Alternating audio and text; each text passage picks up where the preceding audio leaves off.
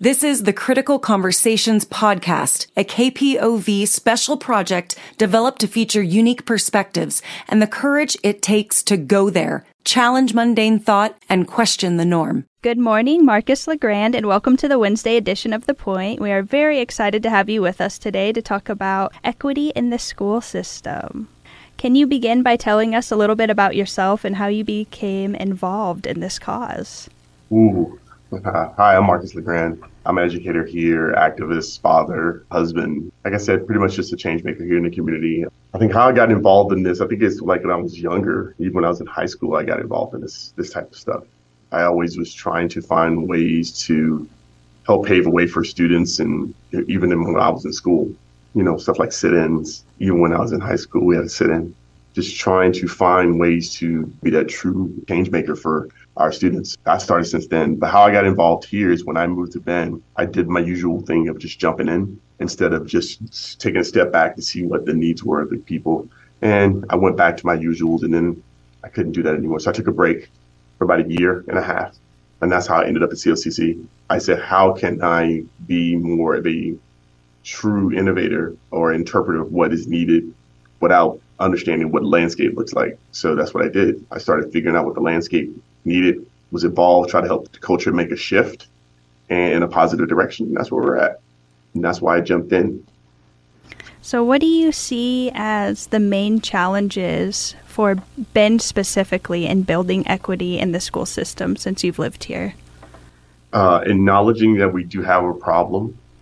I think that's the that's the key thing of societal uh, issues is trying to identify that hey, we have a problem and recognizing it we're selfish and we're prideful, and people aren't willing to relinquish a lot of the control or the way the system is set up. Or, like I like to say, if I hear the term, this is the way we always done it, that is, you can't do that anymore. We're way past that. I think, in terms of looking at some of the changes we need to make, we need really not just policies, but look at how we can communicate with students is one of the key pieces.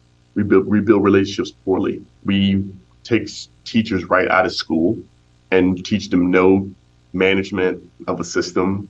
You teach them no behavior management. Only thing you're teaching them is how to just basically teach a specific subject or multiple subjects. I'm of the mindset of let's get these teachers early on into community based programs, after school programs, different programs where they're making connections with students in the community first before they get to the school level. And then when they get to school, they've already built relationships with those students and they have a better understanding of how they, you know, react and so on. Let's go there. Secondly, we do need to change policies and change the way we do things, be a little more flexible in how we instruct. You don't have to always go with the state mandate. Let's really look at how we can be flexible in some of the things that we do, but at the same time be true and accountable for keeping church and state and all those different things out as much as you can. Because I think it clouds a lot of uh, people's judgments, stuff like this. And it's hard because we all have implicit bias that we know we can't rectify sometimes. We can learn to monitor it and, you know, adjust it necessary. And then the last thing I think we need to do is be flexible in scheduling. All students, I don't think need to be in school as long as they are. And I think industry is going to have to make that shift too. I think kids should be in school no longer than four, five, six, maybe five hours at the most during a day because they they're here, boom, and then they need to do everything we treat school like it's a job. It's not their job. You basically want to give them practical uh, knowledge on how to be able to maybe go find an opportunity for them. But you don't need to say, hey, you need to be regimented to this point. Let's be flexible in that regard. But parents have to be flexible with that schedule too. So, what I'm hearing is having the school system open to growth and change and catering more to the students' individual interests. Right. Oh, most definitely. Europeans and other countries have been doing it for years. Like, why are we so behind? Come on. Why you think, you know, Japanese and even some of the Chinese systems or, or even, especially in Europe, some of the systems are so much more advanced because they know so many different things. I mean, I look at France, for instance. These kids eat and cook their own food, basically. You eat what's there. You don't get to regiment and you learn how to sit at a table and eat with your peers. You're not just running off on the playground. You're actually sitting down having a meal with your fellow students. That's in that's in regular school every day they don't waste anything. They understand how their system works. You know, they understand how their agriculture is related. They learn different languages. They they include the arts and creativity more into so many systems. And people will say, "Hey, won't you just move to France?" That's not what I'm saying. it's okay to look at other people's systems. Yes, Oregon is a predominantly white state, and I know race is a polarizing subject and it can cause some uncomfortability. What advice would you give to someone to get over differences and to be more comfortable in learning about other cultures? Easy. It's lean into the uncomfortableness and realize that everyone is trying to make a living and trying to live their best lives. But you don't have to sit there and argue or belabor a point with someone Another thing you have to do is teach people how to stop, drop, and roll, is what I like to say. Let me explain that to you. So, stop. If you're having a conversation with somebody and you know race is one of those things, just like religion and politics, that get people really amped. The reason people don't want to talk about race is because race is really just a made up construct, and that's still stuck in their head, right? Every application, everything in, involves race in some capacity. And we know why. You don't have to dig into all that.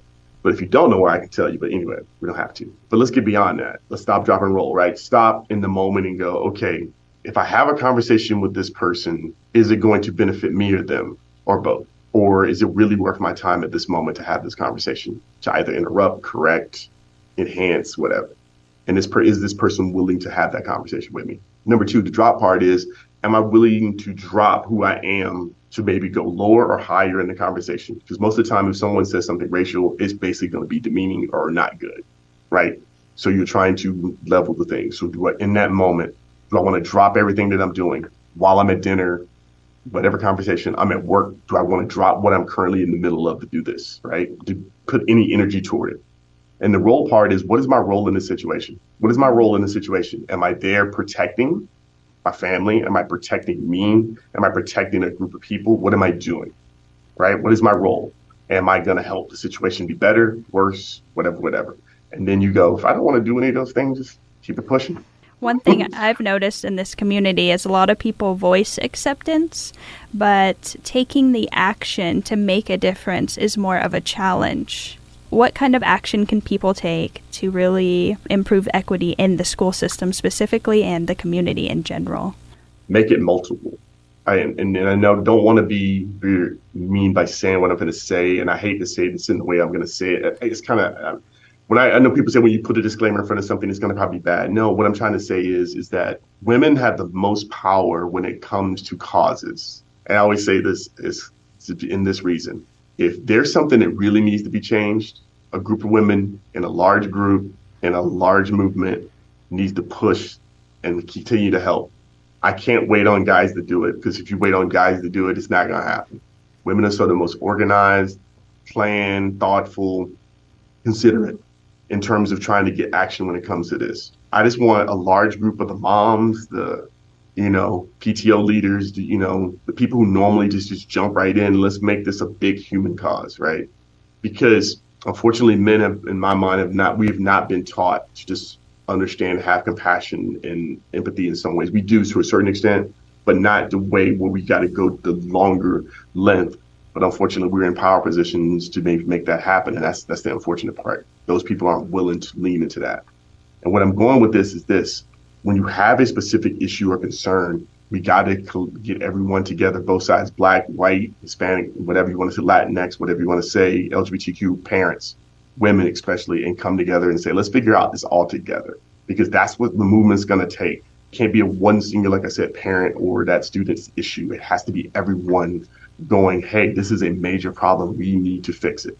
Because I had a conversation, unfortunately, with a a kindergarten class last week, and a young man comes up to me and he goes, I don't think black and white should mix. How do you have that conversation?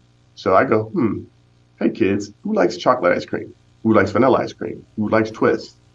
Is it okay? Yeah. So why shouldn't we? You diffused it and you don't go into going, where did you learn that? And then I look at the teacher and go, you need to have that conversation with that young man. I love that exercise because it shows we have more in common than we think. Yes, exactly. Yeah. Hey, you need to have that conversation with that young man, not me. Because if I do it, it may it may come across as I'm pushing my position, but he knows you or inspects you. He sees me once or twice a year, or maybe how many times I get there. Well, I'm just wondering. I agree with you completely about the investment of the teachers, but there are so many restrictions right now that individuals are attempting to place on teachers about what they say, the conversations they have. How do you handle that? And I think your position, probably with the school board, will help in that that capacity. Well, I, I'm only one vote of seven on that school board when you think about it from that perspective. But in terms of being in that moment where teachers are hesitant, I, I'm pushed back a little on that because here's why. You have the power. And as a board, we've said, hey, if you have the means to be able to correct and change something, do it. And I think, like I was saying, it goes back to what I said earlier. People are so stuck in this. Well, this is the way we've always done it. And if I step outside this comfort zone, 18,000 students in our school district. So one parent's mad at you because you told the kid the right thing or you tried to help guide them in a different direction. You're their educator. You have them longer than most parents do in their education time. You have them seven, eight hours a day. Hey, I would want to empower my teacher to go, bam, regardless if I'm a parent or an educator myself. You know, go. Like, go fail. It's okay. It ain't gonna hurt you. Well, it or, sounds like you're willing to give support in those areas completely, yeah. which is wonderful. So you have a long history of mentorship, and you started with even teaching track, leading spoken word workshops, and theater workshops. How important is it for students to have this creative outlet to tell their story? Oh my God. The arts are what made got me through school, high school, college, even community college it was something I always loved. I started doing some acting when I was like in the fourth and fifth grade. My grandma used to send us to these free community theater programs because it kept us busy, kept us out of trouble. And Mr. Kennedy, RIP, I love this gentleman for the reason that he said, I just want all students to come be a part of this theater because everyone's a part of the theater. And he did not he was not discriminatory any means. We just had a great time. So anyway, the reason I did that is because creativity is the way students learn so well.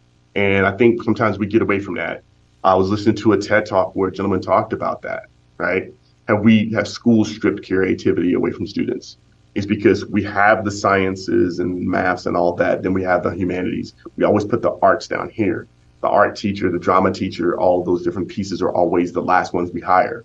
Creativity is what got us to where we're at. When you were a kid, your parents love your creativity, love this, but when they dropped you in school, all those things got pushed and I think if that back to what we talked about in terms of how we can make changes in school, let's bring creativity back, even within our instruction. Teachers need to lean into their creativity, to their inquisitiveness. And it's always been the best way and the best barometer to help students come out of their comfort zones. I use it all the time. I, I, want kids up and moving and showing who they are, embracing the fact that they get to be their own their own self. I love it, and I will always continue to do it. And speaking of creativity, COCC is partnering with the Tower Theater for the Evolve experience. Can you talk to us more about that? Oh my God, yes. Evolve experience is pretty much a unique art based performance of conversations civilians had with in relationship with the police. And the monologues are true stories from people from, from the police side as well as the civilian side in terms of how they interact and have conversations cool thing about it I love is that after the performances, they have a Q&A, be able to look at the barometer in your community and what's going on. And it gives you the opportunity to build a different relationship with, with your police department. It's being, you know, sponsored by a lot of community organizations and who are really into helping to make this a, a better relationship. Things like, you know, community health, mental health organizations, as well as you know, even our law enforcement are engaging in this conversation, and a lot of social activist groups are in part of it as well. I love it because you know it's free to the public. It allows people to be able to come and have that conversation. I think the time frame. I think you have the time frame. Uh, I think it's, it's in March. March twentieth uh, at six thirty p.m. And March nineteenth at two p.m. So there's two shows. There's a matinee uh, on March nineteenth at two p.m. and on March twentieth at six thirty. It's at the Tower Theater. Again, like I said, it's free, and I'm looking forward to it the promotion for this is is going to be off the charts. so look forward and have fun. And I saw another part of your background was using alternate methods of schooling for students who struggle in the school system. Has yeah. these outlets helped those students who need something different? I, I love it. I love that students have an opportunity to be able to engage in school and they may not normally be able to do when they're in the classroom. So, as an after school program that I work with at the library, we do it uh, every Saturday. Uh, this is the second year we've been running these programs. It's been phenomenal. Uh, we just did some woodworking with students, give them an alternative way to be able to engage. We're going to be doing something with Project Bike next week is looking forward to that as well. Uh, the other things I love is this, the students have an opportunity to show their true uh, creativity again and, a, and more controlled and accepting environment. And I think that's the equitable piece of it. And I love it. That's why I'm always gung ho for students to be able to be creative. And you have accomplished a lot in your lifetime. You were in the Navy for many years. You worked in the business industry, and these industries are run predominantly by white men. Has your story helped students who maybe don't feel like they fit the mold of society become interested in these career paths? I think so because the things they lets you know the flexibility you can have as a person to be able to do so many different things and take many of those attributes that are transferable from all. And it is phenomenal because, you know, my military experience taught me how to do things when I was in college. College and my military experience helped me understand business and how to build relationships and know how to adjust in different environments. And then also working in corporate America and now being an educator, it tells me to help students go, you can bypass some of this or you need this more or as things change, you need to look at this. So you give them so many different insights. But here's the cool part. All of those things taught me to continue to don't be stagnant, continue to evolve in terms of how you continue to find ways to leverage what they do and still stay on track with those things. So we are coming up on the last minute of the interview. It went by quick, and I have so many more questions to ask you. We'll have to have you back on. But can you give us a website of where people can find out more information about you, your cause, and especially about the Evolve experience coming up? So the Evolve experience, if you go to COCC's website, you know, it's a regular general website and look for the season of nonviolence. Uh, there's one of the different listings that we have coming up click on the QR code and be able to get tickets to be able to come. At the same time, if you want to as well, uh, go to many of the different calendars, event calendars in our community. You can find it there as well, as well as the Tower website as well to be able to pick up, you know, tickets too. So there's so many different outlets you can grab the information, but I'm looking forward to it. And just want to wish everybody a, you know, great remainder, have uh, Black History Month. It's just a great, great month. Thank you so much for joining us today, Marcus LeGrand. It has been a pleasure to get to know you, and I definitely want to have you back on. Thank you. Likewise. You've been listening to a KPOV critical conversation. To hear more engaging interviews on important topics, please visit kpov.org slash critical conversations.